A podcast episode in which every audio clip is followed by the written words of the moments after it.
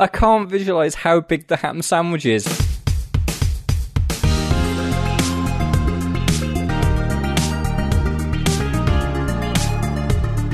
It's the I G N U K podcast, and I'm Simon Cardy, and welcome to my fun hour with Joe Scrabbles. Hello. You wanted to say and welcome to the I G N U K podcast again after just saying No, it. I, I, I just said and welcome, and then I completely blanked and thought, I don't know what I'm going to say next. the, for some reason, the next word that came into my head was fortress, and I was like, I don't know where I'd welcome go from Welcome to there. The fortress. Fortress of Fun with Joe Scrabbles and Matt Pursley. Hello. Do you want to be in the fortress? Not really, no.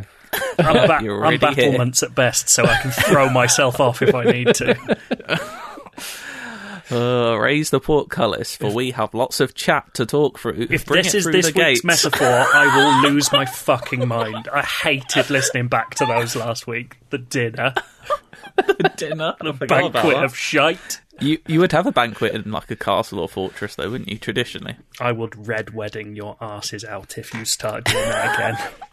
Okay, well, um, do you know what uh, have a lot of fortresses in? The Elder Scrolls game, owned by Bethesda, who are mm-hmm. now owned by Microsoft. Well, technically Bethesda's owned by Zenimax Media, which oh, is well, now there we go. owned by Xbox. Yeah, and no that, one cares about that, that bit. itself is also owned by Microsoft. The chain continues. My word. That was, that big, was a, a big bit of news, wasn't it? I love that uh, Microsoft has managed to leak every single announcement they've wanted to make this year, including other people's, and this didn't leak. It's amazing. Yeah. Like, and genu- I mean that in a genuine way. This was, despite the fact that it like completely derailed my day um, because of work. Like, what an amazing thing to just be able to drop out the sky the day before your pre-orders open. Like, it's yeah. fantastic. So I remember when I first heard of it, I thought, oh, is someone leaked something, or is there a rumour that they're thinking of doing it? No, they've just tweeted, we've done it. It's happened. See ya. Although, te- I mean, technically they haven't, which is weird. Like, I don't know enough about business to know if it's normal to say we are going to buy you for seven point five billion dollars next year.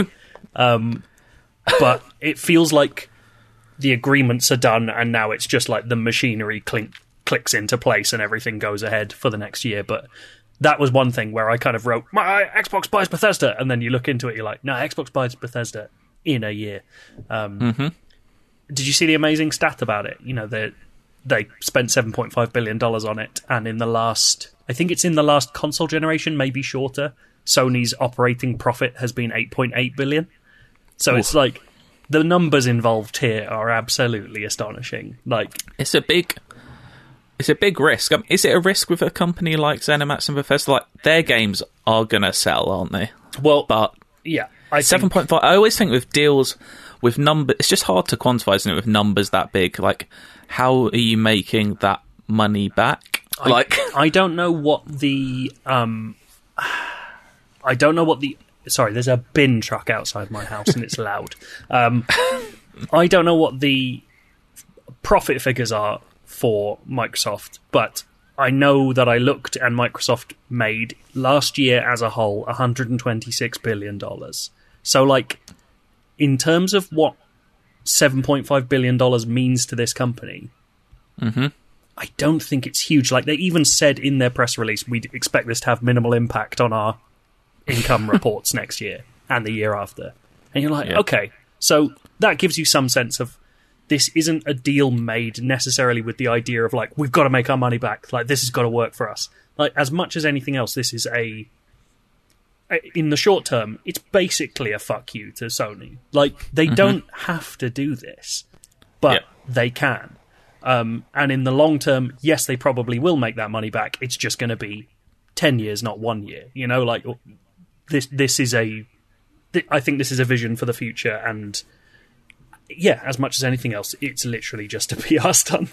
It's a seven point five billion dollars P R it's, stunt. It's quite funny to think, isn't it? Because it was only like probably about two months ago when Obsidian teased what was their new like Skyrim is like an R P G. Mm-hmm. Avowed, and everyone's like, oh, there's Microsoft Skyrim, and now they've basically got Skyrim well, and yeah. the next I Elder think Scrolls. Probably the deal there, right, is that they, they've had Obsidian for a while, and they probably were putting together that company as a competitor to Bethesda, mm-hmm. and then just a few months after all of that business was kind of put into action, I presumably the opportunity to buy this company turns up, and it's like, well, we might as well have the entire market share of first-person fantasy adventures. Yeah, I Why thought um, Ryan McCaffrey wrote a sort of five biggest takeaways thing, and he's absolutely right. Like, Microsoft now is essentially the home of Western R P Gs. Well, I mean, it's like, the home of big-budget Western R P Gs. Let's not pretend they've got, like, Larian or Zaum or the actual you know, good R P Gs from the But, West. You know, but, like, the stuff people buy. Mm-hmm. Do you know what I mean? Like, those are great R P Gs, and I love them, but if we're talking yeah. about, like, I've, you know, I've got mates who play FIFA and C O D, but they play Skyrim, you know? Mm-hmm, yeah. Like, mm-hmm. we're at that yeah. level. And, like, to think of Bethesda, Obsidian, In Exile, like, all of these people working in, under one banner is absolutely ludicrous, um, which is why everyone's asking for Fallout New Vegas too. Yeah. Um, which yeah, isn't going like, to happen. Don't worry about it. What do we think this does? Because there's no solid answer yet on what this means for future Bethesda games. We still know that Deathloop and... I'm going blank. What's Ghostwire. Ghostwire. Ghostwire. They're still... P S five exclusive. Do we know even if they're timed? They are. They even t- gone timed. Into. They are timed. Yeah. Okay. Yeah. Um, but the big question is: Elder Scrolls six and Starfield, are those going to be Xbox only? No one knows. I don't. No one knows. I'm I, increasingly on the side of they will be on P S five. Yes, I think they will be. But me, do you think they'll be timed? They no. might, so. I Do you think they'll just come out? So I think this is part of, as Joe alluded to earlier, like, I think Microsoft has a long game here, and it's, it seems to me like a very interesting long game to become not just a console kind of company, but like this much larger publisher system where they can have games that you can get very easily on an Xbox, but you can play PlayStation games that are Xbox games as well, with mm-hmm. the idea of, so let's say that The Elder Scrolls is, you know, comes out on both consoles. You can either spend seventy quid for it and buy it on yeah. a PlayStation, of which a tidy cut of that goes to Microsoft, or you can go out, because a lot of people that will be playing The Elder Scrolls won't have one of these consoles. It's one, The Elder Scrolls has become that thing where it's so big that people will, will m- might not necessarily buy a console until that is out. And then mm-hmm. they'll be looking for a game, you know, a machine for T E S, and it's either... They buy a, a PlayStation and spend seventy quid on it, or you go out and buy the Xbox that has it on Game Pass day one. Mm-hmm. So they're either going to make and, a tidy yeah. cut of seventy quid, or they're going to well, make a console. And presumably that means it'll come to P C day one for free as well? Yeah, Is but... That... Yeah, it, they've said yeah. that everything's aiming for that. Um, mm-hmm. And, like, yeah, to me this is... It's a matter of scale. I think the actual more interesting question, considering they've specifically said case-by-case basis for this stuff... Um, I think the more interesting question is whether your uh, double A games like Doom end up being Xbox exclusives yeah. now. Well, you think you get... Doom's a double A game? Uh, as in, sorry, I'm talking... Okay, triple A versus quadruple A then. I'm talking like, if you're looking at a new f- mainline Fallout, mm-hmm. Elder Scrolls, mm-hmm. probably Starfield game, that is a tier above Doom yeah. in terms of value to... Yeah, or Wolfenstein or something like that. And like, yeah, yeah. and I so I think those... I think there is a a case to be made that those will end up being Xbox exclusives. But mm-hmm. when you get to the scale of Skyrim, you know, when you're selling thirty million copies, yeah, yeah. it's the same as Minecraft. They didn't take Minecraft off of P S four when they bought Mojang, because yeah. it would have been insane. Mm-hmm. You just make the money out of everyone buying yeah, your yeah. game that you own. Um, and I, I think that that to me strikes that that strikes me as the most... like obvious future for this stuff. I, I I would guess there will be more multi-platform games from Bethesda than there are exclusives going mm-hmm. forward, and that's partly based on common sense and partly based on the fact that Bethesda have specifically said we're publishing the games. These are so it seems like they're not Xbox game studios in the same way. Um, they're and not all been labeled, of Xbox, right? Exactly. Like, all of Xbox's language is like, we now have twenty-three studios, but every time they bought another studio, they're like. And these studios are Xbox game studios, whereas Bethesda is publishing their own stuff. Um, so I think they're just going to be left to essentially be a money machine for Microsoft and work as they used to. Um, mm-hmm. which, which I think, I think is great for their future. Like, it, I don't think Microsoft has to be massively worried about their future in terms of the amount of sheer money they make. But mm. if there's something that I really admire about Phil Spencer's sort of like philosophy for the future of games and how he's always been quite open about it. It's not about owning an Xbox. It's about this company trying to bring as good a gaming experience they can. And obviously a certain amount of that is P R because they want to make the moolah. But there's a certain amount of stuff that he has done to back that up, which suggests that, you know, kind of like the publishing division of Xbox helped bring Ori to uh, Switch. Mm. They've made sure that Minecraft has stayed open. I just think it makes sense to have the Xbox fingers in more pies than just their own console, like on a long-term basis. Yeah, because they can afford to as well. You yeah. know, like, I think we've talked about this before, but Sony, to a certain extent, relies on PlayStation doing well. Microsoft does not rely on Xbox to do well. Um, it is a feather in their cap rather than the cap itself.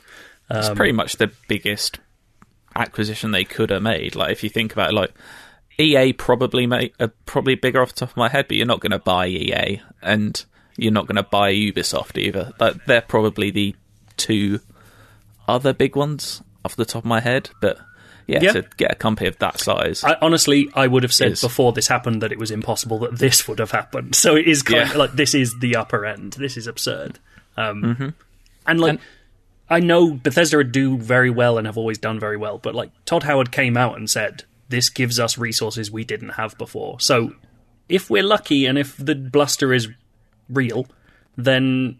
or is not bluster, um, then we have a version of Bethesda that can do even cooler things than it could do before, and that kind of is amazing. Um, yeah. And as long as they don't start locking those games away, which I really don't think they will, I, I honestly see this as a almost a pure positive. Exactly, um, yeah. It's it's a very interesting and cool thing. It's that yeah. thing we I mean, know that um, Bethesda Softworks have always... They've got great ideas, but their engine isn't always mm. up to scratch for the ambition they have. If this allows...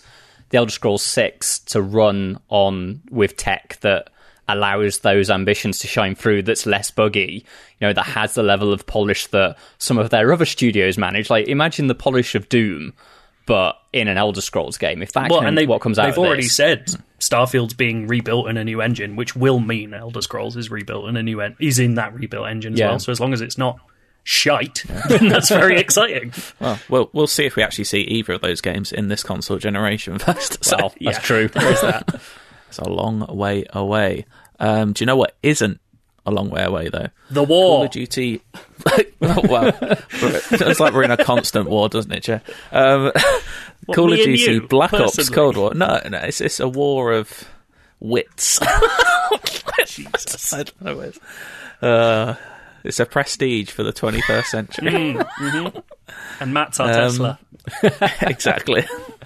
I'll do the voice. The, I'll take the Bowie role, that's fine. I, I can't I can't do Tesla's voice. I neither uh, could yeah. Bowie, to be fair. uh, um, Call of Duty Black Ops Cold War is the newest Call of Duty game, funnily enough, and it's out in about six weeks now, I think, and I am reviewing the multiplayer portion of the game this year, which... is a different th- thing for me. Doing a review in progress is a different thing for me. So uh, I started that at the weekend, playing the alpha, which, to be fair, isn't one hundred percent there. Oh, I hope it isn't one hundred percent there anyway, because I, I didn't have a great time with it. I don't know, did either of you get time with it? I forgot. I was playing, I was I playing it with it you, happening. Cardy. I know, Matt, but people don't know. I was, I was being a proxy there for the right, audience okay. by asking. I thought you'd just um, forgotten then, like the Cold War had infiltrated your mind. Exactly. Um, yeah, for a game about the Cold War, there's a lot of guns. Um, but anyway, um, I played a good few hours over the weekend. It's just... So historically, I've always been a fan of the warfare games, in quotation marks, over the Black Ops games. Mm-hmm. And I think that's mainly because I've always found... especially Modern Warfare one and two, like, just the speed of it is more for me, and especially the time to kill, like, being able to just run around with an S M G and get five kills in ten seconds. It's just what I'm all about, you know what I mean? It's what it's all about. But um, in Cold War, it just felt like, I think they've deliberately made these steps to strip it back and go back to what the original Black Ops was like, with a longer time to kill and just... just the maps feel very stripped back as well. Like, there's a lack of verticality. There's none of the recent Modern Warfare editions, like being able to mount or being able to basically jump over things or open doors. It's all very like lane-based maps in yeah, a way. It reminded me of an Xbox three sixty shooter. In... Yeah, you're being harsher because I'm being more diplomatic uh-huh. about this, but yeah, it, it, it was archaic, uh, whereas I think they're trying to go for nostalgia, and that's a very thin line. and, and you know, nostalgia, that's... especially this year, feels like something that we all want a bit of, like escape back to the past. Um, so I... I'm not a big Call of Duty player in terms of the multiplayer. I generally play the campaigns, and mm-hmm. there's it's very few and far between that the, the multiplayer catches me, which is why Modern Warfare last year caught me off guard, because mm-hmm. I got really into Modern Warfare's multiplayer. Like, I, I loved mm. Gunfight, and, you know, uh, Warzone came along. This one, yeah, I feel... as you say, that verticality missing, which I think uh, Modern Warfare does really well, kind of like having lots of layers, especially when you come to Warzone. But also, it's just that feeling of running around maps, just looking for someone to shoot. And I know that that mm-hmm. is a classic part of deathmatch. It really but... is going back to the old school Call of Duty of basically run in circles around a map and mm-hmm. hope you run into someone before they run into you, which it, it is fun, but... And that's just, probably going to do it for yeah. a lot. Like, a lot of people exactly. probably hated uh, Modern Warfare because oh, yeah, it wasn't yeah, that classic. Yeah. Because it wasn't classic Call of Duty. And for some people, this is really going to work for them, I think. I think there's enough there that I saw that was like, if you are a classic C O D player, I think there might be something here for you. But mm-hmm. I'm not that classic yeah. C O D player. See, I've always preferred the shorter time to kill. Like, it's why I play a lot of the hardcore modes as well in Modern Warfare, not the core mode. So it's basically more like Siege, where it's like a couple of shots and dead. Because it just, I don't, it, it's always felt more satisfying to me. And it's interesting. I did a poll on my uh, alpha impressions, which was in Call of Duty for a longer or a shorter time to kill. And it's at the moment, I think it's like fifty-one percent shorter, forty-nine percent longer, which mm. pretty much splits it right down the middle. And I, I always had it in my head that people preferred the shorter time to kill, but. So maybe they don't. That's what that does interest me, because I, I do prefer a longer time to kill in general. But mm-hmm. if I'm playing C O D, that's not what I'm going in for by any yeah. means. Like, maybe aside from Warzone, where it's kind of the deal. Um, mm-hmm. But yeah, I don't. I'm surprised by that. I didn't. I didn't even know you'd done that poll. I thought that's very interesting. Mm, there we go. Game science. I know. No. But yeah, I. I've got mixed feelings about it so far. There are bits I enjoyed. I really enjoyed the new map, which is it's called Armada. It's set across like three battleships in the middle of the ocean. It's just something different. It d- definitely has big battlefield vibes, which I'm not keen on them doing, because I feel like whenever Call of Duty tries to do like ground war and tries to be battlefield is where they fail. They should just stick to being Call of Duty. But I did like just it's something cool about just ziplining across a boat. And especially when you can actually go underwater in between the ships and aim down sights and fire when you're underwater at people. I don't know the science behind that, but it felt good. Yeah, like the Armada one. Is there a capture point that's like half underwater and stuff in that one? Or is that a different it's, map? So it's not half under... There's two that are like near the edge of the map, which you can capture by being underwater if you They're swim. They're in like capsized ships. Mm-hmm. The... Which does make it quite difficult as well, because you're like, who's capturing this point? And they're like ten foot underwater. Like, I can't see him, so I can't shoot him. Uh, but I don't know. Mixed feelings. It's obviously still the alpha. I'll probably update it after the beta, and then obviously when the final game is out. But yeah, I just... The bit I'm most intrigued by, and I don't yet know if I'm actually including this in my review or if we're doing it separately, is how they're going to integrate Warzone this year with the multiplayer. It looks like they might, from what I've heard and seen, it looks like they might be keeping Verdansk, but basically turning it back in time and dressing it up like it was the eighties with like all the old like communist banners around the city and stuff like that, which would be an interesting twist twist on it. It saves doing a whole new map. I would like them uh, to just nuke it and then we get a new map. But, but I do, I do, I know Verdansk so well though that I can actually win, so I don't want it to change. The thing I really, I know this is just copying another battle royale, but the thing I really like about Apex is that it now has that kind of two map deal, and they swap between yeah. seasons, and then I between seasons they're different versions of that same map. Mm-hmm. I think eventually they will have it. Next week is Season six, actually, for Modern Warfare, and they're updating it. So the Warzone map is getting underground stations next week. It's got, mm-hmm. like, five or six underground stations around the map. And it's not yet confirmed if you can actually get on the tubes and go between them, or if they're just new areas you can go down in and fight. But that's a strange... I can't wait to see what the hell's going on with that. They'll be but, really weird with gas and stuff. Like, I don't know. Yeah. I'm not sure about yeah. that. We'll see. It could be a new that way like to a, enjoy war. Uh, that sounds like an absolute death trap for when the circle's closing and you can't get out of the oh, underground. Yeah, yeah. yeah never stuck get stuck. At the ticket barrier trying to get through. It sounds like absolute hell. And do you know where else is absolute hell? Very good. The setting for the game, Hades. Which is... Is it me? Or maybe it's just because for the last three weeks, Matt, we've been working on the Immortals Fenyx Rising stuff, but I cannot get away from Greek mythology at the moment. It is. And actually, you know what? Going going and playing bits of Hades after you've played um, Immortals, mm-hmm. and then playing some Immortals when you've been playing some Hades, like, you get this weird kind of like twist where everything feels very, very familiar, but everything looks completely different. I like mm-hmm. this multiple... Uh, like interpretation of these characters, of which yeah. Hades is very stylish. Yeah, if you don't know what Hades is, it's a game that's technically been out on P C, well, in early access for about two years now, isn't yeah, it? Yeah, December I twenty eighteen. Have had, I have had it in my Epic Games library since it released, and I have never played it, and now everyone's telling me it's a ten out of ten, and it's making me furious exactly. that I'm so I stupid. Got it on the, so it came out on Switch last week, and I got it, I played it, because of these recommendations from literally everyone I talked to, and I can confirm it is absolutely incredible. It is a roguelike, not only a roguelike, but I think at this point the best roguelike I've ever played.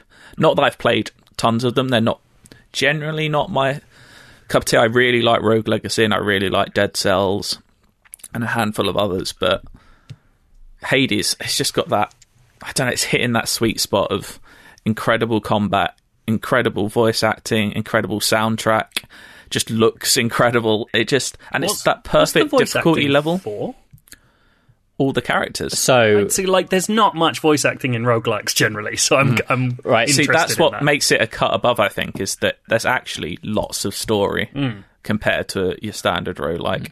and yeah, all the characters are like it's genuinely funny as well. It's, I don't know. It's, it's a Supergiant game. It's like it's their yeah. D N A through and through. And the best way, if you know their output, the easiest way to describe it is it is a roguelike version of Bastion spliced with Pyre. So mm-hmm. each run that you do, like the actual run itself, is in a roguelike environment. It looks like Bastion, as in it's an isometric kind of top-down battler. Um, when you die, you are returned back to the halls of Hades, which is where you get to do like the little bit more of the slightly more visual novel elements. And mm-hmm. the amount of voice acting and the amount of dialogue that is in this game, I've done so many runs over like two years now because I've been playing it over early access as well. Mm-hmm. And like I'll dip in for each patch that they've done. I can't really think of any time I've heard the same well, Theo. Exactly, because some achievements are linked, like... depending on what you do in that run as well, it changes what the conversation mm-hmm. is. And also, yeah, to unlock some abilities, it's like, have this conversation with this person fifty times and stuff like that. And so, yeah, the general plot is that you play as Zagreus, who is the son of Hades, mm-hmm. and you are trying to escape Hades, basically. You're trying to escape the underworld, but and you're progressing through the different layers. So your first one is Tartarus, and so on. I, so far, I've only done, like, I've played a good few hours. I've done about twelve to fifteen runs now, I'd say, and I my last one I did, I had a really good lucky run, and the first time I got to Elysium, which is the third area, I actually got to the end of it, but I just couldn't defeat that damn Minotaur. You're doing pretty well. Do you ever get that feeling? Well, every time I go up one, like, Perseus is a bastard, isn't he? Yeah. um, but, um... Yeah, you, yeah, I got done a very really well lucky run. To get, to get to Elysium on, what would you say, like, under twenty runs. Mm. Like, well... I'm so I'm I'm I'm fairly shit at it, I'll admit. I'm not very good. Um, because I find the the second sort of zone quite difficult, which is there's a lot of lava and there's a lot of kind of mm-hmm. dashing over um little gaps yeah. with lava, and sometimes the dash doesn't go well and I end up burning myself oh, to death. And obviously, you shouldn't do that. Yeah. Never run into lava. Mm-hmm. Um, the interesting thing, my- I think, is is the way that you build your character across a run, um, because each... Each air, like you, you go into a little arena, you do a fight. Imagine it kind of like Doom. Um, so you you, mm-hmm. you take out all the enemies, and then you're given. Sometimes there's only one way to progress, but sometimes you're given an option of two or three doors, and each one of those explains to you on the sign on the door what you will get for completing the next area. So sometimes that's just a health boost, but sometimes it will let you have an encounter with a god, who will then give you a boon, which allows you to build out your character. So, mm-hmm. for example, meeting Zeus will apply kind of like electric-based buffs to your to your weapons. Um, Cardi, what's Poseidon's the... my boy. Yeah, I love getting Poseidon. His abilities are good. I like. I love getting the one where his boon, where if you dash, it moves everyone away from you with like a wave of water. Yeah. That mm-hmm. one's really useful. Is it Dionysus? Is that how you pronounce the god? Dionysus. Dionysus. The god of wine. Yeah. So his he gets he basically. The boon is called Getting People Drunk, but it's it's essentially poison damage over time. But mm. a run that I did today had every time I dashed, it would leave a wave of wine, and anybody caught in that would just get poisoned. So it's just dashing around arenas, basically not having to attack anyone, because every time they walk near me, they gradually so disintegrate in red wine. That seven, sounds like the best death I can ever imagine. Like, you will... I know you haven't played it yet, Joe, but I know that you'll love this game. I like. Th- it's weird because I've actually looked so little at it um, mm. that I have that I only really know it through descriptions. But it just it, it ticks so many boxes for me. Yeah, um, it's so good. And like I, you talking about the kind of the gradual improvement outside of skill is something I mm-hmm. quite like. I know Pete, that's a kind of in the roguelite community. That's a bone of contention a lot of times. Like, some people just want to. Kind of Spelunky-like, I guess, or I guess Binding mm. of Isaac, where it's like each run is its own bespoke time, and then you earn bits and pieces, but not like improvement. Yeah. But I always liked like Rogue Legacy. Did it it's definitely quite closest well, to like... Rogue Legacy for me, which is yeah, if that constant improvement, and it's also similar to Rogue Legacy, whereas. It's not. It's by no means an easy game, but it's not brutally hard ever, mm. which is good. That's what kind of put me off Dead Cells. There are times I found it a bit unfair, but this is constantly. It's never unfair the amount of enemies it's putting on screen or how difficult they are. Mm. Yeah, and that that sense of improvement that you get. Obviously, you're improving throughout the run because you're meeting all of these gods who are not only telling you the story but also giving you cool stuff. Um, and you're earning money to spend at kind of like the Stygian boatman and stuff like that. Mm-hmm. But in between your runs, because you're earning things, you earn like darkness, which is a currency, and you earn keys, which will unlock new weapons. You're actively making a choice how you're building the meta of your runs rather than just the, the mm. micro elements. And you know how kind of in Dead Cells, you gain items which would be in when you'd be reborn. There's all of those like vials on the wall, isn't there, and hanging jars that they put stuff in. But you mm. never feel like you've necessarily got full control of what's in those. It's just things that you found about the way. When you come back from a run of Hades, you are choosing where you want to put those resources. And so you have a lot more control than you typically have, I think, in a in a roguelite. Yeah, and I've also got it. I've got Death Defiance, I think. And I've got the Lucky Tooth, which is a very useful uh, That's very useful cool. comment to have. It means when I die now, I think up to three times I can revive with health. Oh, so. Wow. That That's is good. Very pleasant. Yes. Uh, and I'm currently... The spear is my favourite weapon so far. There's... You start off with a sword and then you quickly unlock others. There's a shield, a bow and a spear, and then I'm almost about to unlock the fists, which I'm not... I've deliberately not looked up a lot about this game. I don't know what they do, because I, just, I kind of enjoy just discovering it all by myself rather than looking up, you know, best way to play Hades. But, um, you know what the other weapon is beyond the fists, right? I deliberately haven't looked, no. Right, so okay. I so when know. They added that in in early access, that was kind of like, a, holy shit, this changes the game. Like, like that, that's the thing that's... There are... Each of the weapons feels really unique because they have completely different fighting styles.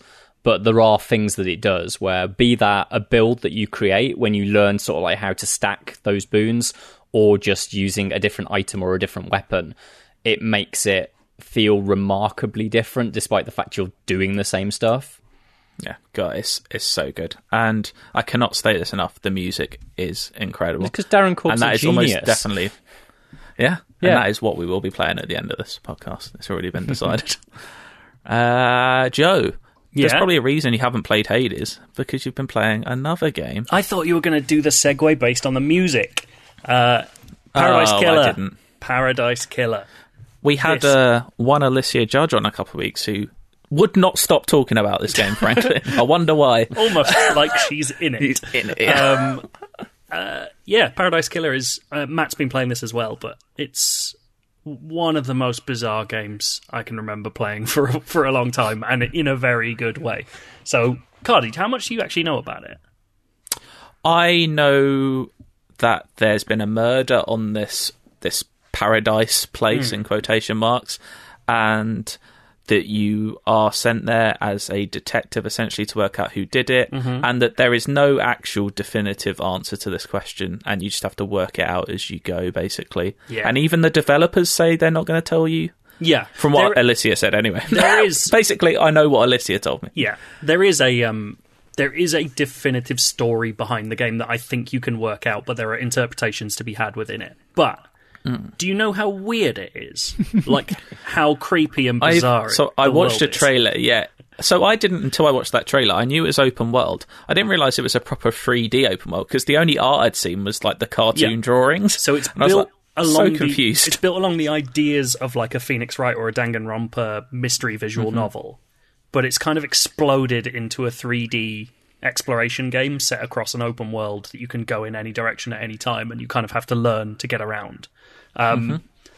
And the thing that really caught me off guard, because I knew that going in, but I didn't realise like that a key element to me of this game is like you are a detective and people work like people. They are humans by and large.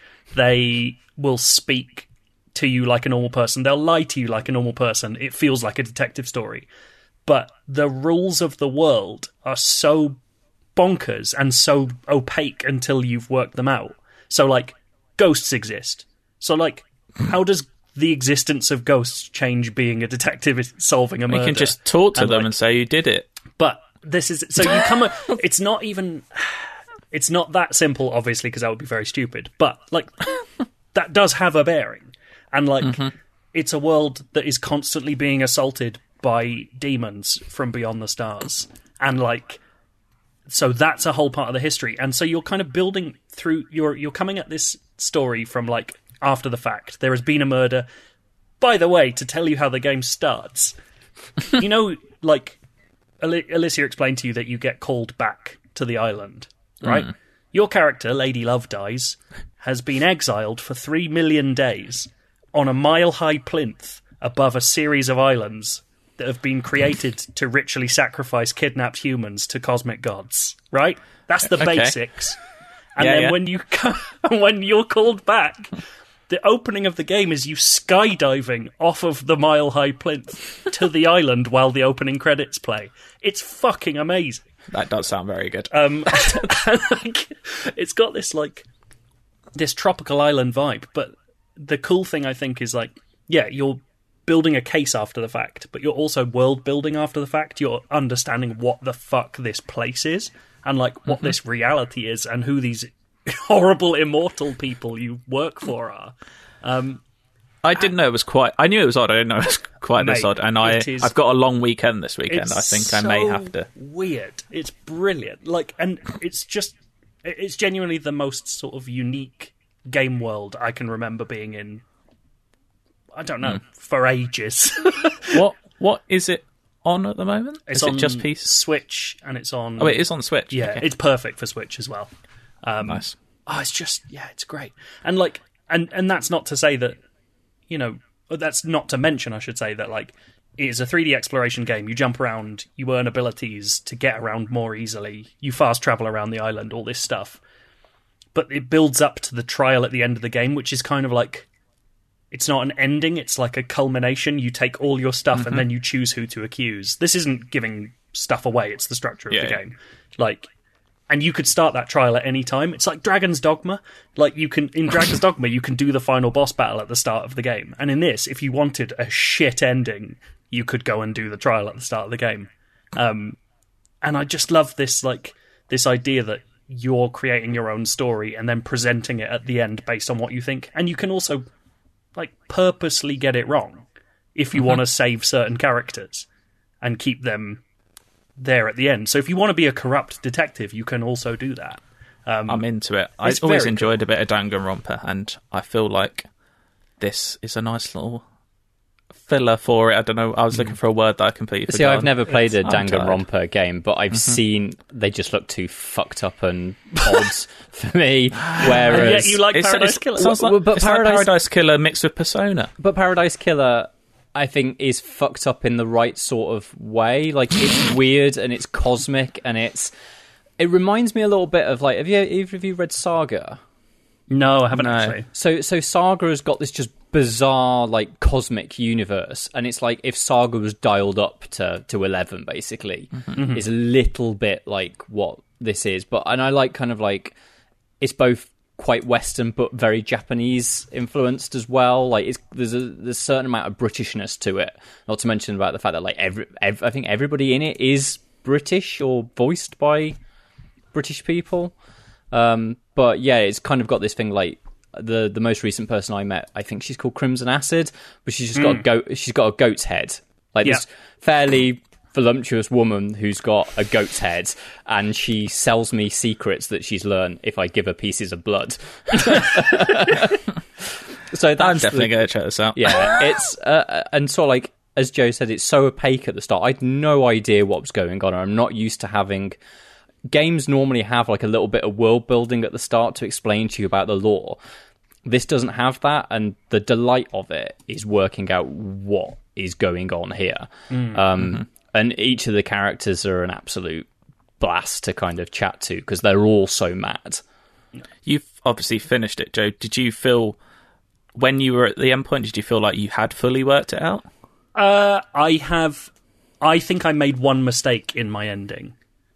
But also, I kind of love that that happened, because I had an idea of what it should be, and then I think I got one thing wrong, and that kind of cascades through the rest of my conclusions, where I'm like, well, if that was wrong, then I'm not entirely sure how that fit in. And the fact that it ended on this moment of, like, I made all my decisions, and I got it a bit wrong, the way it presents it to you, I kind of didn't care. Like, it wasn't... I didn't want to go and go back to my yeah. save and redo it, because... I fucked you it didn't up, care that you awful. Convicted an innocent person. I don't know if they were innocent. I just don't, I think they might have been innocent of the specific thing I was accusing them of. Oh, um, okay, but like yeah. that's what I love about it is like I, I can't, so I've written a review for this which will go up at some point, um, and mm. kind of part of it is me sort of wrapping my head around the idea of like detectives are all about proof. But actually, they're not about proving things in a court of law. They're just about presenting all the evidence and saying, like, that's probably the proof. And I think mm-hmm. Paradise Killer gets that idea more than anything else. Like, the detective can be wrong, but they can have come up. They can have come up with a perfect reason f- that happens to be wrong. And I yeah. think that's a really cool way to do a detective. I kind of like that. It's a bit like the. Um, I don't know if you played. They must be like ten years old now. There were the Sherlock Holmes games where there was like five cases mm. in each story, and you could actually get those wrong. Yeah, and, wasn't it Crimes and, Crimes and Punishments like, that was the uh, one where you could if, get stuff yeah, specific? I remember wrong. the I remember the silver earring. I think it was. So in Crimes and Punishments, uh, one of the cases, one of the potential suspects, who's quite clearly not the suspect, is a young boy with learning disabilities, to which I was so stumped on the uh, the entire thing that I couldn't think of anybody else who it could have been, so I thought they'd pinned it on this boy, and I just sent this boy to jail and probably to hang. God. And it definitely oh wasn't him. Yeah, you shouldn't play Danganronpa or all this, because you're just convicting innocent people left, right and centre for the fun of it. How? Um, last question about Paradise Killer, Joe. Mm. How long roughly would you say... Did it take you anyway? Because I know it could literally take you, by the sounds of it, ten minutes if you wanted. Yeah, I wasn't... Um, I'm not totally clear on how long it took me because I played it in like tiny bursts a lot. I would mm-hmm. estimate around fifteen hours. Like okay, the, the the exploration portion is like the the bulk. The trials may be mm. an hour, hour and a half if you've got a lot. Um, if you went in with no evidence, it would be over in no time. But yeah, once you're kind of towards having cleaned up um the island, like yeah you're looking at about an hour and a half. I think I'd be tempted to do that once I um played it through once, just go start a new game and go straight to the trial and see what happens. I, yeah, I do kind of want to see. Like, I don't know how it would reckon with it, and I can't really say why without ruining the structure of yeah. why the trial works, but I think it would be interesting to see. Um, but yeah, man, what a cool game, and it just kind of came out of nowhere. And to the point that started all of this, the soundtrack is fucking astonishingly good. Like, it's like vaporwave and Japanese city pop and like a bit of reggae and jazz and like really odd business. Um, it's and done the by... visuals match that so well, because that sort of whole vaporwave thing about where that was very influenced by nineties and mm-hmm. all of that weird shit you used to find on like car boot markets at computer sellers that have got, I've got this weird C D and it has a three D sort of skull that will float on your monitor when you watch it, that's covered in jewels and bright pink lights and stuff like that. It's mm-hmm. It reminds me of like the game Born from the World that had the weird dancing baby. Yes, absolutely. Kind of like um did you play uh Hypnospace Outlaw? Yes, like a game based on the idea that the internet went never went past GeoCities. That was good. Um, also a detective game. But uh, the, the what I really like about this soundtrack is it does the same thing as the visuals in the game. Like, it matches them perfectly. Not just in look and feel, but in tone, because they are tonally wrong for the disgusting stuff that you're uncovering. And so, like, it has this added creepiness of, like, this is way too happy. Um, there is a song called Leaving on there that I cannot stop listening to. It's all on um, Bandcamp, actually, and you can get it. But holy shit, Leaving is just a straight-up banger. um It's also by a guy called Barry Topping, who does a podcast called Two Good Boys, which is filth and is one of my favourite things. So if you're looking for an infrequent dose of filth from Scottish men, uh, oh my God, Two Good Boys oh, is well. Look no further. There we go. Um, Matt, before we go on to the thing you're currently reviewing, breaking news I've just seen pop up in our Slack channel, Joe. They're making a Yakuza film. Yes! I I went silent what? for a bit because I was making sure someone was writing that up.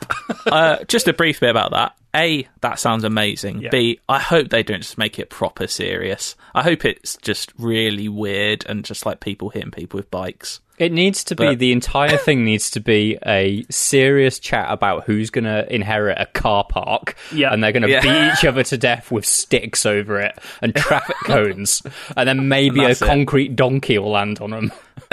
yeah, I yeah, just I just saw that pop up and I thought, I want to see that. Yeah, that would be pretty interesting. I want to see if they all if he hits people with bikes. Um, yep. But yeah, that would be good. Does anyone get hit with a bike in Utopia, Matt? Uh, no, no. Oh, well, no. I say this. I have not been allowed to watch the last episode yet, so maybe someone does get hit by a bike in the last episodes. Who knows? This, to make it clear to everyone, this is the U S remake of about a ten-year-old U K programme by now, well, is it? seven, it was twenty thirteen.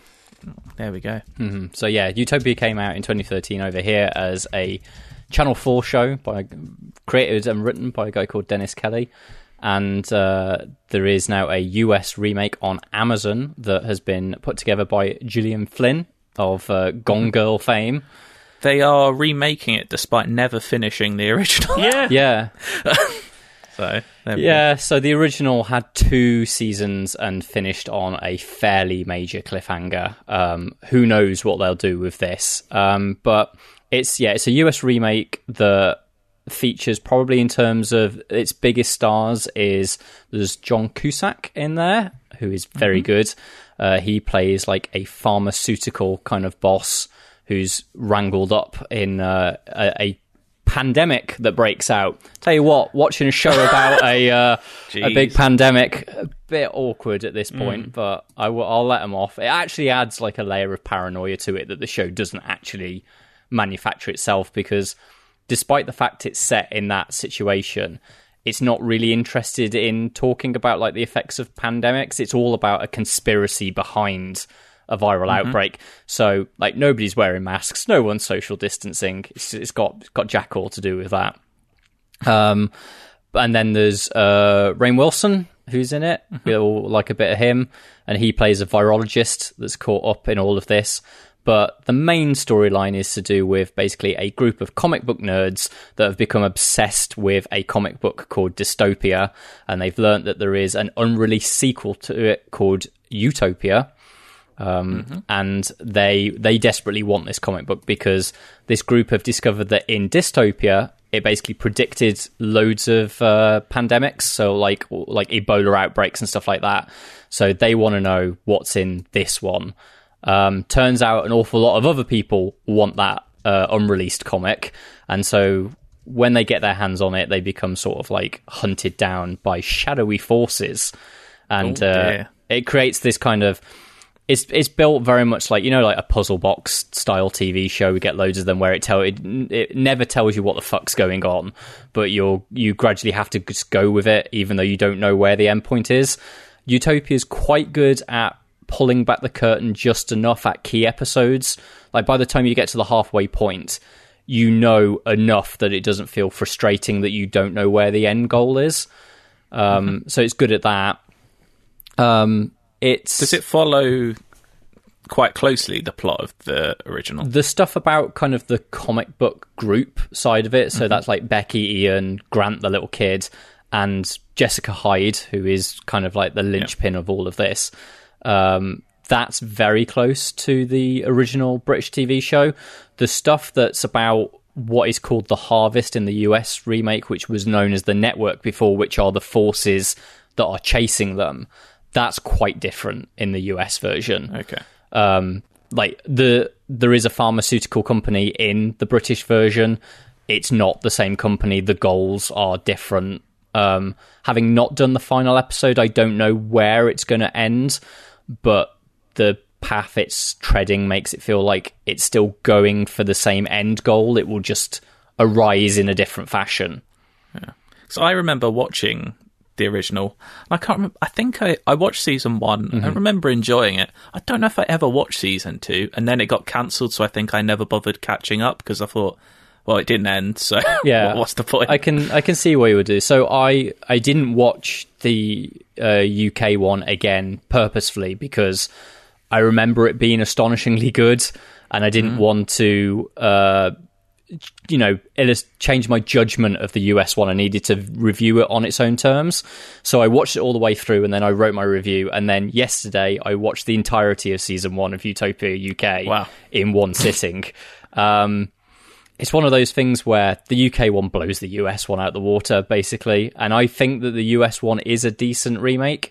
But when I've watched the U K one, there are certain things about the U K version that are so much better, principally the main cast. Like, I think the the stuff that's on the side of the core comic book nerds in the U S one are good. Like, Rainn Wilson is excellent, and, and Cusack is great. And there's also, if you remember, there's a hitman uh, called Arby. Yeah. Um, so he's quite good in the U S one. He, they, they play him up to be a bit more childlike. Like, they have segments where he's just in this little box room watching cartoons, eating raisins, and you see, like, mm-hmm. oh, okay, he's been... He's a he's an assassin that has been kept very childlike so that he can be a tool. Um, he's not as childlike in the U K one. No, he's quite quiet and threatening. Yeah, he's played mm-hmm. by... I always forget the guy's name, but he's the guy who's in Kill List who... Mm-hmm. And I love that film so Is much, but... Neil Maskell or something like that? That sounds... Mm-hmm. Close, yeah, if not right. And like the the U S one is he is a good character in that, and I like him a lot, but the U K one is much better. But it's like the core cast of nerds in uh in the U S one, they're all just flat and boring, and nothing changes about them despite the fact they're going through this horrendous conspiracy and like their lives are being, you know, disassembled by forces that are much greater than them. And it's just like, they're just boring all the way through it. And I know they're supposed to be everymen, and that's supposed to be the point of it. They're just people yeah. off the street that got in over their heads. But they're just not compelling enough, aside from they do put an original character into that group called Sam, who is played by the girl that is the lead in Happy Death Day. If you've watched I've that, I've not seen it. Uh, Happy no. Death Day is an absolute riot of a of a comedy horror. She's and I, so good in it as well. Yeah, and she's brilliant in in Utopia. She's great, and she's the one that like elevates that side. But their version of Jessica Hyde is supposed to be this very unsettling person that knows more than this group, but is desperate to keep away from the you know this shadowy conspiracy. She's played by Sasha Lane in this, who is she was in American Honey. If you've watched American Honey. Mm-hmm. Which was critically acclaimed drama from two years ago, maybe. Um, and I, you know, she's good, but she's just like, her Jessica Hyde is, she's just unkempt. It, like, there's nothing about her other than the fact she's not had a shower for weeks. And that's not what, really what, what I'm looking what for character. in my linchpin. Whereas Jessica Hyde in the U K one is very unsettling. She's kind of got like glassy-eyed stare and very unpredictable. But I think the overall thing about it is, is aside from like the characters are more layers in the T V show, in the U K version, and it's a slightly neater kind of like lining up of the, the elements. Okay. But if you remember, the original version is incredibly stylish. It's shot mm-hmm. it's shot on a cyan magenta. I remember a lot of yellow. Yeah. So it's on a, a yellow cyan magenta colour palette, and all of the yeah. yellows are very, very acidic, and it's a like all the food people eat are always done in yellow, and there's like the yellow bag that uh, Arby carries mm-hmm. around with his Hitman stuff in. Um, the skies are like eye-searingly blue and stuff like that. Um, I there's no style to the U S one at all. It's just a normal T V show. It's not That's got any of the the specific. The shots in the U K one are very, very mathematically precise, like the way that they use rule of thirds and stuff. There's just mm-hmm. none of that to this. And originally, this was going to be made by David Fincher for H B O. And like, oh, that if, would have been good if it was a Fincher one. Like, I don't want the U S remake to look like the British one. It should be its own thing, but what it needs is yeah. a distinct style. It can't just look like a T V show. And so the idea of having Fincher behind it would have been very cool, and that would have made it a much colder and grimmer mm-hmm. sort of style. Or someone like Noah Hawley, like if you've ever watched Legion or Fargo, he's got a really distinct bonkers style, and that would have been great for this. But oh, as well. it is, it's just it's just a decent it's just T V another show. remake. Yeah, there we go. It's good. It's it's good, not great. Yeah. So you'd still say watch the original. Absolutely, especially because the original is on Amazon Prime. So if you've got the cash oh, for Amazon Prime, just watch the original. What a glowing recommendation from Matt. Um, shall we play a game? Yeah, please. Inside, it's a U K I G N crew. Yeah, yeah, yeah, on the ones and twos, we got the games gonna play for you. Inside, I got a question for you. Hold tight, the D J, we coming through. Yeah, yeah, on the ones and twos, we got the games gonna play for you. Inside, I got a question for you. Is it in the search? Do you know what, lads? I enjoyed the game from last week so much that I've decided to do it again. It was from, uh, if you remember, it was from Simon Baisley. So all Simons are good. We've proven that. All Simons and... are good. What a what a conclusion. um, there wasn't actually a name for this though. At the moment, it's just called Item Quiz. No, so no, what, no, what do you no, want to call it? A name in the email. Did he? Yeah, it was called I, maybe something I... like "Look at oh, my I'm items, sorry. mate." What's he called? I... Baisley. Let's have a look. I'll up it. Oh, no, it's called Personal Effects. Personal Sorry. Effects. That's a Look very at good my name. Personal Item Effects. That's the there one. There we go. Um, apologies, Simon. You are the better Simon. We may all be the best, but you are the better one. um, so if you don't remember what this game is, I've got five video games here, and I've actually gone for six different items from each of these you games. Little rascal. I know. And uh, they, they get increasingly easier, uh, but you get more points the earlier you guess what game these items are from. Lovely. It's a simple concept, hopefully. uh, so here we go. The first of these five games. Just let me write down your names so I can score you correctly. Okay, for six points then. The first item is a cream-filled cake. Oh, Bioshock Infinite? No. No. I didn't Ooh. like how quick that came. Um, cream-filled cake. I'm going to say... Cooking Mama two, Dinner with Friends. no, no, it is not either of what you said. Oh. Um, do you want the next one? Yeah. Okay. Moonbeam Absinthe. Oh, I feel like I know that. Mm. No, it's not going to be. There's going to be a lot of people screaming. It's not Spiritfarer. How's that feel? It's not. No. No. Um. No. There's going to be some. Oh, people kicking themselves shut here. Shut up. Is it Bioshock? Yes, it is Bioshock. Yeah. I so I could see the icon was... for cream-filled cake, but for some reason I saw it in the in the I infinite could see art the style. Icon for cream-filled cake. Sounds like something you'd hear echoing off the walls of a mental institution.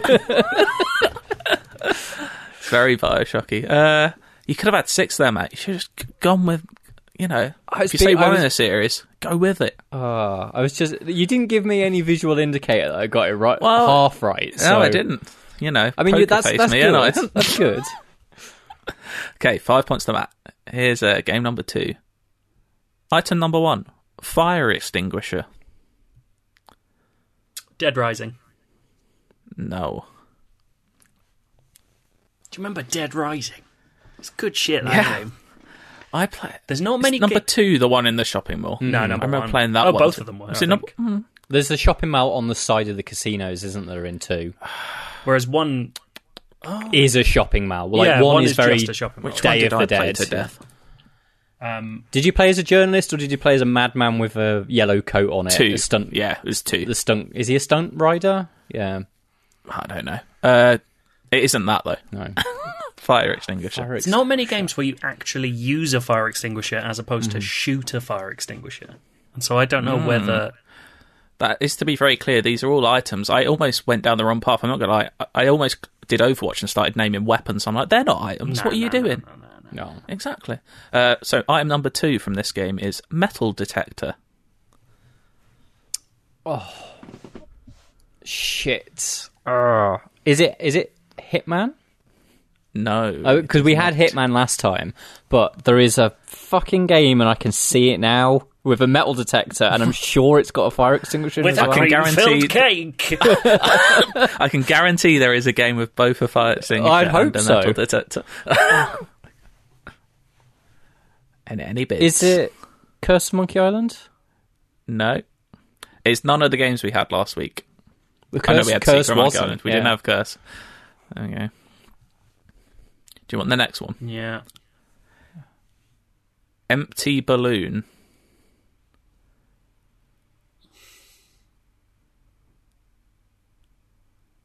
Day of the Tentacle? No. Maniac Mansion? No. Double Fine Adventure Game? No. Grim Fandango?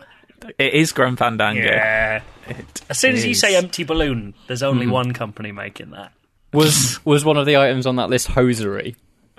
It wasn't, actually. I can remember being a kid and getting stuck on a puzzle, and I was reading a walkthrough to figure out how to do it, and I just didn't understand what hosiery was. I was too young to have really... You're looking got... for a hose? Yeah, exactly. Fucking hours. I didn't go through the other clues. The other clues for Bioshock, by the way, were Lazarus Vector, Automatic Hack Tool, Audio Diary, and an Adam File.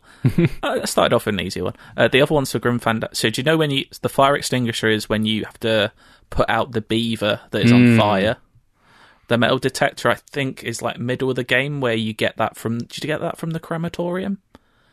I feel Maybe. like you do. The empty balloon, obviously, you fill with the... Uh, you fill with the... You can you use it twice, actually. You use it with the birds on the roof, and you fill it with the uh, like cement stuff. We get to, it. Uh... You love Grim Fandango. Sorry. Uh, number four was Maritime Union card. Then we had the Excelsior line and Scythe. Uh, there we go. So that is... Four points to Joe. Five, four to Matt. Okay, here we go. Gold teeth. Mm. Teeth as in multiple. Yeah. Gold mm. teeth. So it's not Curse of Monkey Island. No, it isn't. which, is, which is gold tooth singular.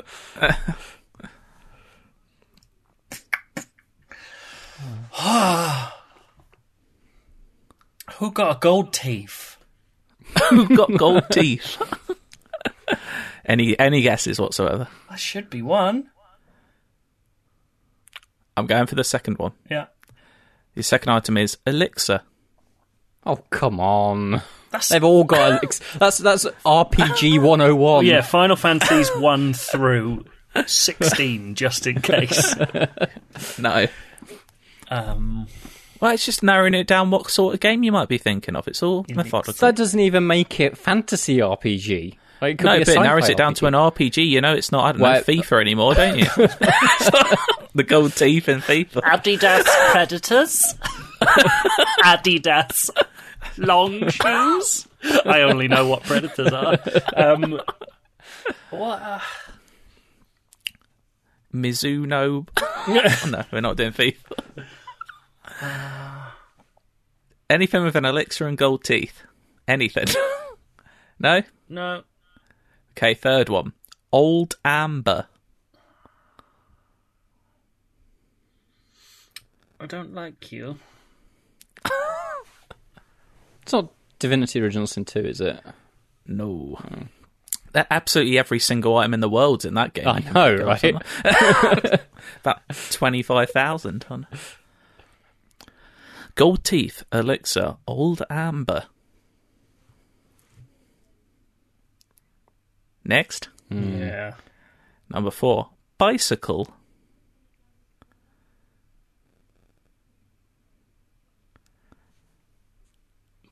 Gold teeth, elixir, old amber, bicycle. I can't account for the first one, but Pokemon Red slash Blue slash Gold slash Silver. Is, it is that. It is mm. Red, Blue, Yellow Pokemon. Yeah. I believe you get the gold teeth. Uh, isn't it to do with the Savari Zone? Is it?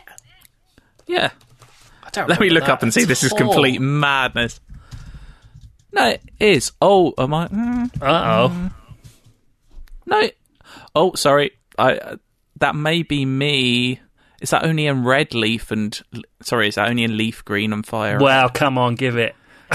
That's that's me making a hideous error, and I shall never trust fandom's wikis ever again. uh, anyway, uh, you're still getting it for bicycle. The next were town map and Sylph Soap, Sylph Scope. Mm-hmm. Uh, three points for Joe there. So it's taken a seven five lead with two left. It's tight. Okay, that's tight. Item number one of the fourth game. Peach. Animal Crossing New Horizons. Now. Is it an Animal Crossing game? No. What about Animal Forest, its original name? Are you being There's tricky? no animal. There's no animal in the name. Is it Ring Fit Adventure? It is not. That would be great. Uh, second one. Binoculars. Binoculars and a peach. What a day out. Does sound fun, doesn't it? Is it Breath of the Wild? No. I mean, if you put binoculars up to a peach, it'll look very furry. Yeah, okay. uh... God, there's loads of games with binoculars. Let's pick a game of binoculars in it. Mad Max. No. Imagine after a whole peaches. game after a whole game of eating maggots and dog food, he gets one juicy peach. That would be a great way to end the game. Yeah. Uh, Are there any games three. where you play as a bird watcher in Atlanta? Okay, number three. Uh, Valerian Root. Oh. Valer. Game about me. Yeah. My middle name's Valerians, just so people know. Um, They'll never forget. You better not. Valerian Root. What game? That's a sleeping aid. What do I use a sleeping aid in? Hmm. Hmm. I'm bad at this. A peach. Binoculars and a Valerian root. Earthbound? No. Shall I move on? Yeah. Number four. Coffee percolator. What? Gone Home. No. Minecraft. No. You've got your peach, your binoculars. I know your what Valerian we've got. root and your coffee percolator. It's a lovely day out. What Remains of Edith Finch? No. Just trying to think of games on. about normal places. Number five, Bandana. We had that last time. Oh. Metal Gear. No. Your peach, your binoculars, your Valerian root, your coffee percolator, and a bandana. It's like Bullseye. In five, your coffee percolator. Lovely. In five, your bandana. Moving on? Yeah. Okay, the final clue. In six, Guamaram. Oh, uh, that's Red Dead Redemption two. It is Red Dead Redemption two. That's hard, mate. You got your hard, peach, mate. Your binoculars. Val- like, okay. Valerian root. Valerian root. Yeah. A coffee percolator. That's a very useful item you should have had. It means you can brew coffee at your campsite whenever you need yeah, it. Yeah, I remember that. Yeah, your bandana. Cowboys, come on. Cowboys? And your Guama rum. I don't think of bandanas as a pull-up-your-face Ca- rather than a Don't you? You don't think they're traditional... Oh, you're you're too modern for this world. I'm so modern. I stumbled across... Uh, I was looking through my captures on my P S four the other day, and I stumbled across one from Red Dead that I'd forgotten I got, which is amazing. You know the mission where you're in a hot air balloon? Mm-hmm. Um, yeah. And I got a slow-mo shot where I shot a guy off a horse, and then it cut back. And you know it cuts back to Arthur looking down the yeah. sights or whatever. My Arthur... has this fucking gigantic handlebar moustache. I think we must have exactly the same clip here, because I've got that and, as well. But because it's cut back to his face while it's in the hot air balloon, it's like he just flies across the camera with this yeah, evil look on so his funny. face. It's, it's, what, it's genuinely like perfect comedy that's been generated by the game. It's so good. Oh, man. I love that way. I love the slow-mo bits issue. You know, that what game. a game. Anyway, that's a point to Joe. eight five with one game left. Oh, so, come on. Matt, to level it up, you need this on at least the fourth. Okay, here we go. Clue number one from... I almost said the name of the game. uh, clue number one, giant ham sandwich. um, that's good. Breath of the Wild, just in case. Don't think there's ham in no. it. Um, there should be. All good recipes, games should have ham in. Big, big recipes. Not just any ham sandwich, a giant yeah, ham yeah, sandwich. Yeah, yeah. But how big is giant? Overcooked. No. Mm. Grounded. Oh, because everything's really giant and grounded. Oh, clever. That would actually be normal size ham sandwich, though. Yeah. Okay, number two. Flashlight. Uh, that is flashlight. I nearly said Alan Wake, but then remembered a giant ham sandwich. I would love just him shining like on a Taken ham sandwich, just trying to burn it away. Alan looked across the room. He saw a giant ham sandwich, and it lost. That's coming up in the next Control D L C. It's Return of the Ham Sandwich. Anyway, yeah, you've got a ham um, sandwich and a flashlight. Is it Broken Age? Nope. Oh. Any takers? No, I feel like I have to not concentrate on giant ham sandwiches. Number three, dock worker shift card. Is this Spiritfarer? No. Oh, there are dock workers in it. Is there a giant ham sandwich? Uh, there could, mate, there's tons of recipes. There could in that be. Game. Um, Dockwork shift card. Deus Ex. Just no. in case they've got cyber sandwiches. Um, no, no, no. It's your last chance to win here, Matt. Otherwise, you're going for the draw. I don't know. Giant ham sandwich, flashlight, dockworker shift card. You got three seconds. I don't. I can't visualise how big the ham sandwich is. Like, is it just? I'm almost in tears. So far, is it big? Is it? Clip that out. After the cream Ow. cake and this, you sound like you've gone fully mad. Like you've had some traumatic experience in a kitchen. uh, okay, but having number four. Oh my god! You could get it. Item number four, Nosafed. Oh. Oh, Christ. What's Nosafed in? Fallout four, three. No. For the tie, Matt. This is for the tie. Nosafed. Oh, God, what Nosafed is that? Nosafed for the tie. I al- I almost said The Witcher, not because there'd be obviously a fucking flashlight in The Witcher, but that word reminds me a bit like, you know, Fistech, the drug that they mm. take in The Witcher. And mm. so I've got it in my head that N- Nosotec, is it? Is a drug. So it's Nosifed. Yeah, that's what yeah. that Nosifed mm-hmm. sounds like a drug. You're going to kick yourself, I'll tell you that. Mm. This is... I'm giving Matt. I'm giving Matt five seconds to tie the game up. It's, it's all just lost. Because I keep coming back to the fucking giant ham sandwich.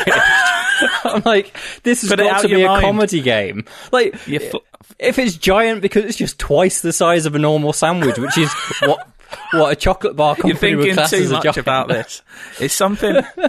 Okay, I know you've both played this game, and it's something you quite easily could never have seen because I didn't see it either.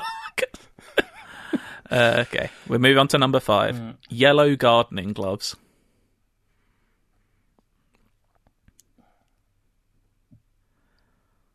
Untitled Goose Game? Game? I was going to say no. Goose Game. Yeah. This is the problem. This was something that's very clear in my mind about this game, but you might not have even had. So. Oh! Is this Disco Elysium? It is Disco Elysium. Of course it the is. Not so fast. Oh. The health... Giant ham sandwich. Where the Apparently fuck is you get that, that from... I think you have to do like a legendary skill check with a restaurant owner or something to get that. I didn't realise there were any restaurants still open. Or, or is it like the hotel? I don't know. I'm going to I'm gonna look that up afterwards. But yeah, you've got your flashlight, your dock worker shift card, Nosifed, yellow garden. Oh, oh God. Of fucking course. And number six was the tape player Harmon Walshi, W O T. Yeah. I wish oh. this stopped. um... But that is a win for Joe. It doesn't feel like one. ten to five there. Well, don't don't put yourself down. Um, I'm just looking up the, the thing is, is about two about two segments ago, I was thinking that Disco Elysium was gonna be in this, but mm-hmm. you threw me off with a ham sandwich. I was just imagining know, like a head-sized from, ham sandwich. You get it from Gaston, who is one of the two Patonk players for com- really? passing a legendary rhetoric check. Huh. Huh. There you go. Well, I threw his, uh, his his ball in the river, so he probably didn't want to talk to me. And it says, you can equip it, and all it says is the effects are, equip this when times are most dire. So who knows what that does? Probably nothing. What a game that is.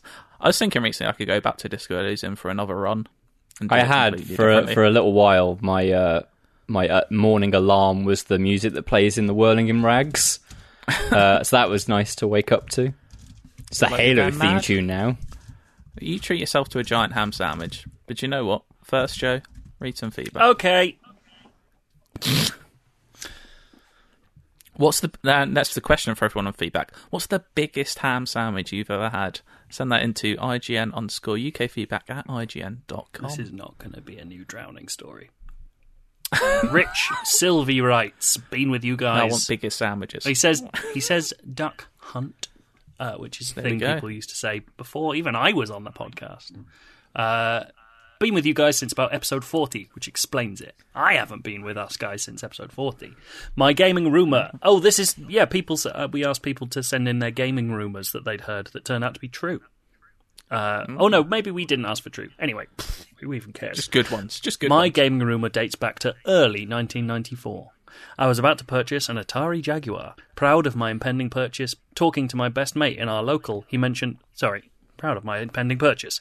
Talking to my best mate in our local, he mentioned that Sony, of all companies, would soon be releasing a console that would blow everything else out of the water. This was a company known for Walkmans and other mainly audio devices, so I could simply not believe it and proceeded to procure my beloved Jaguar.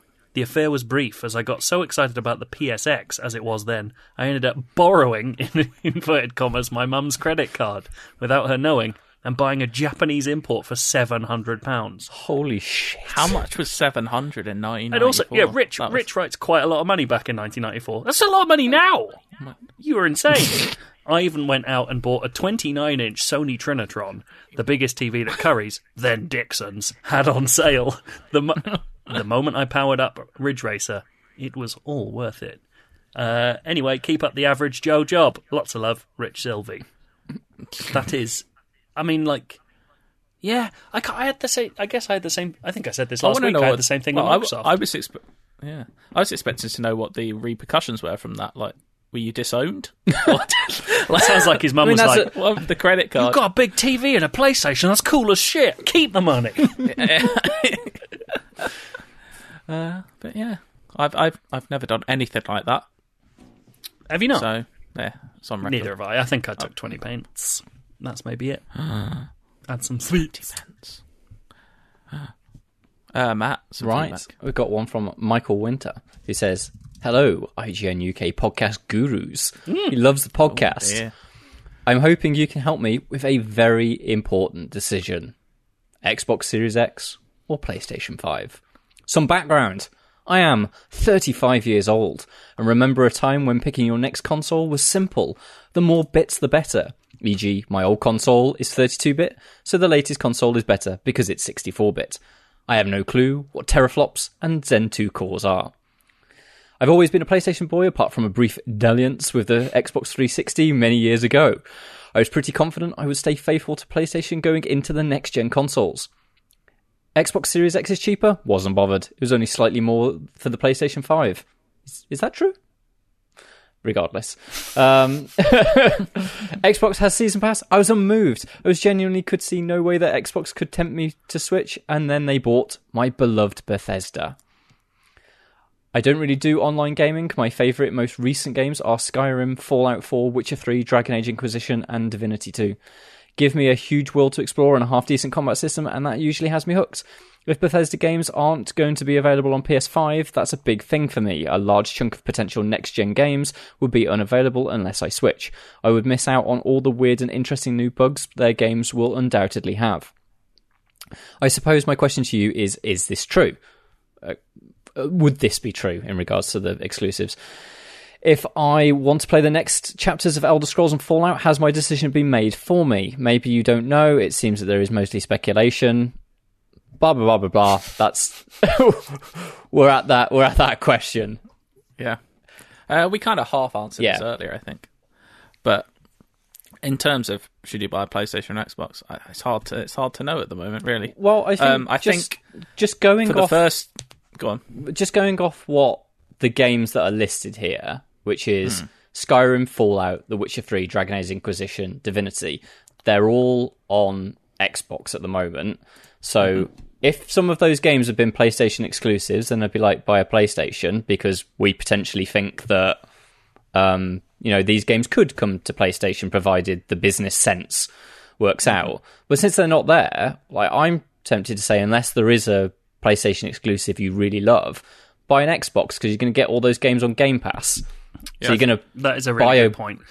And buy an amazing by the console. Games you've listed there as well, you're probably, I'm guessing, looking forward to Cyberpunk, which by all accounts may look slightly better on the Series X. We don't know yet, so we literally haven't touched mm. either of them. So, uh, but yeah, I do wonder if I would agree um, with what Matt said. Yeah, I, I that is we kind of don't get a good sense necessarily, but it, like.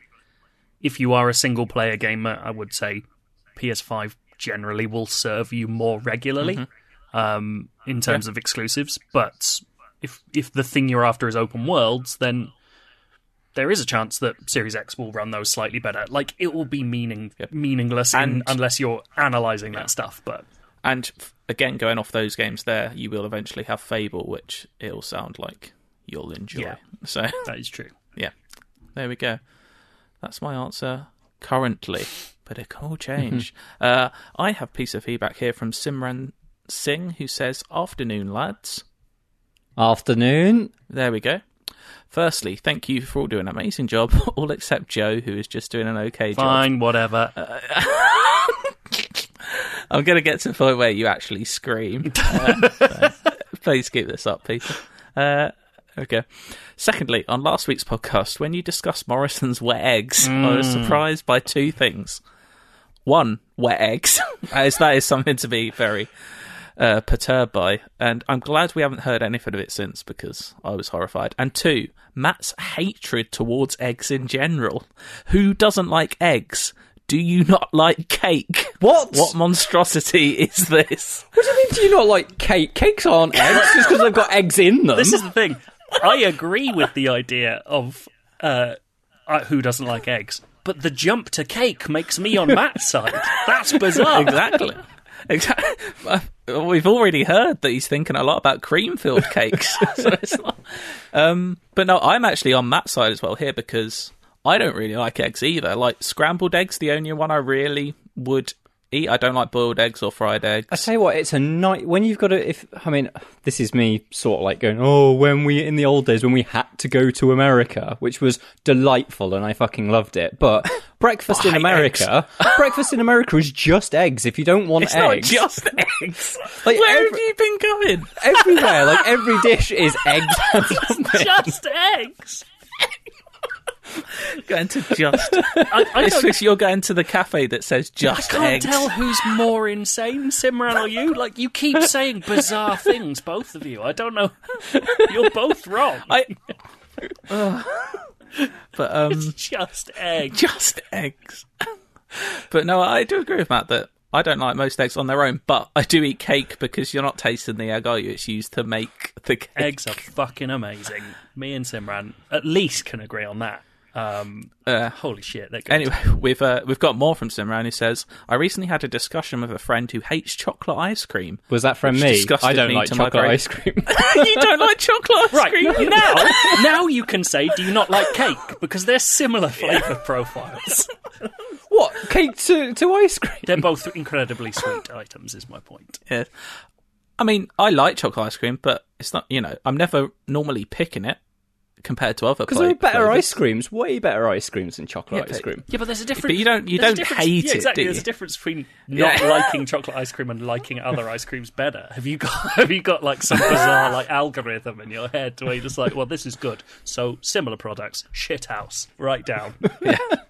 Um, it's all you get in America is eggs and chocolate ice cream. Wait, is the reason you don't like eggs because you like chicken so much and you've had to push them all the way down? They're on a spectrum of taste. I don't know where you, you can't have one without the other. What's going on? Um, anyway, but then I started thinking about normal, f- normally loved foods that I hate. For example, I could understand a hatred for coffee and broccoli. But while, but while peas are a commonly loved food ingredient, I absolutely hate them. If mushy peas touched my fish and chips, I would consider it a meal ruined. Has this got me? This got me wondering: are there any food items or ingredients that aren't usually hated that you absolutely despise? Cucumber. Yeah. I don't mind cucumber. The one for me is sweet corn. Really? I hate sweet oh, corn. That's my favourite. And it's pointless as well. So what's the point? Um, um, yeah, cucumber. I'm genuinely convinced I have some sort of genetic thing where I taste cucumber differently to other people, because everyone mm-hmm. tells me it tastes like nothing. It, if a cucumber touches it any, absolutely does taste of something. But to me, if a cucumber t- touches any other element of a meal, it will taste of cucumber, mm-hmm. and I hate the taste, and it makes me furious. Oh dear! I have I... a similar thing to that. Like, I remember buying like a just like a, a chicken Caesar wrap once from Sainsbury's, who sneak a piece of cucumber into that. It's only like one round of it. Entire thing is ruined. That has it's got such a strong flavour profile. Yes. Yes. Yeah. Yes. Just I, wet I like mush. I don't like bananas. That's more of a texture thing. I don't hate banana flavoured mu- things as much. It's more the texture of banana. Uh, anymore. Oh, I don't mind cardamom in things, but biting on a cardamom pod is the worst thing in the world. It just tastes like pure soap. I hate it. But that's not... You, you're not supposed to eat them, are you? No, but they leave... A lot of places leave them in the rice and don't take okay. them out. So it can accidentally happen, Matt. This isn't answering Simran's question, though, of things that yeah. aren't usually hated. Don't think anybody's going, oh, you should... Sweet corn is one. Ch- chew sweet on a cardamom. Like corn. I don't like sweet corn. Good for you. There we go. Tuna. I don't like tuna. No. There we in go. the bin. In the bin. I love salmon, though, so what's the, you know... I lo- also in the bin. Oh, do you actually like any what? Foods, Matt? I love loads of foods. We've well, just I, named not... an endless cream-filled cakes and giant ham. Giant hand sandwiches. I will only eat them if they're giant. Uh, and don't go to America, because all they have is eggs. Right. Anyway, please, people, let us know, one, foods, common foods that you hate. I don't know. Let's find out more have of those. Have you eaten a giant and ham B, sandwich? Exactly. Tell us your biggest sandwich stories. That's, actually, that's fine with me. Biggest sandwich, in general. Not yeah. ham, not limited to ham. Yeah. Biggest sandwich.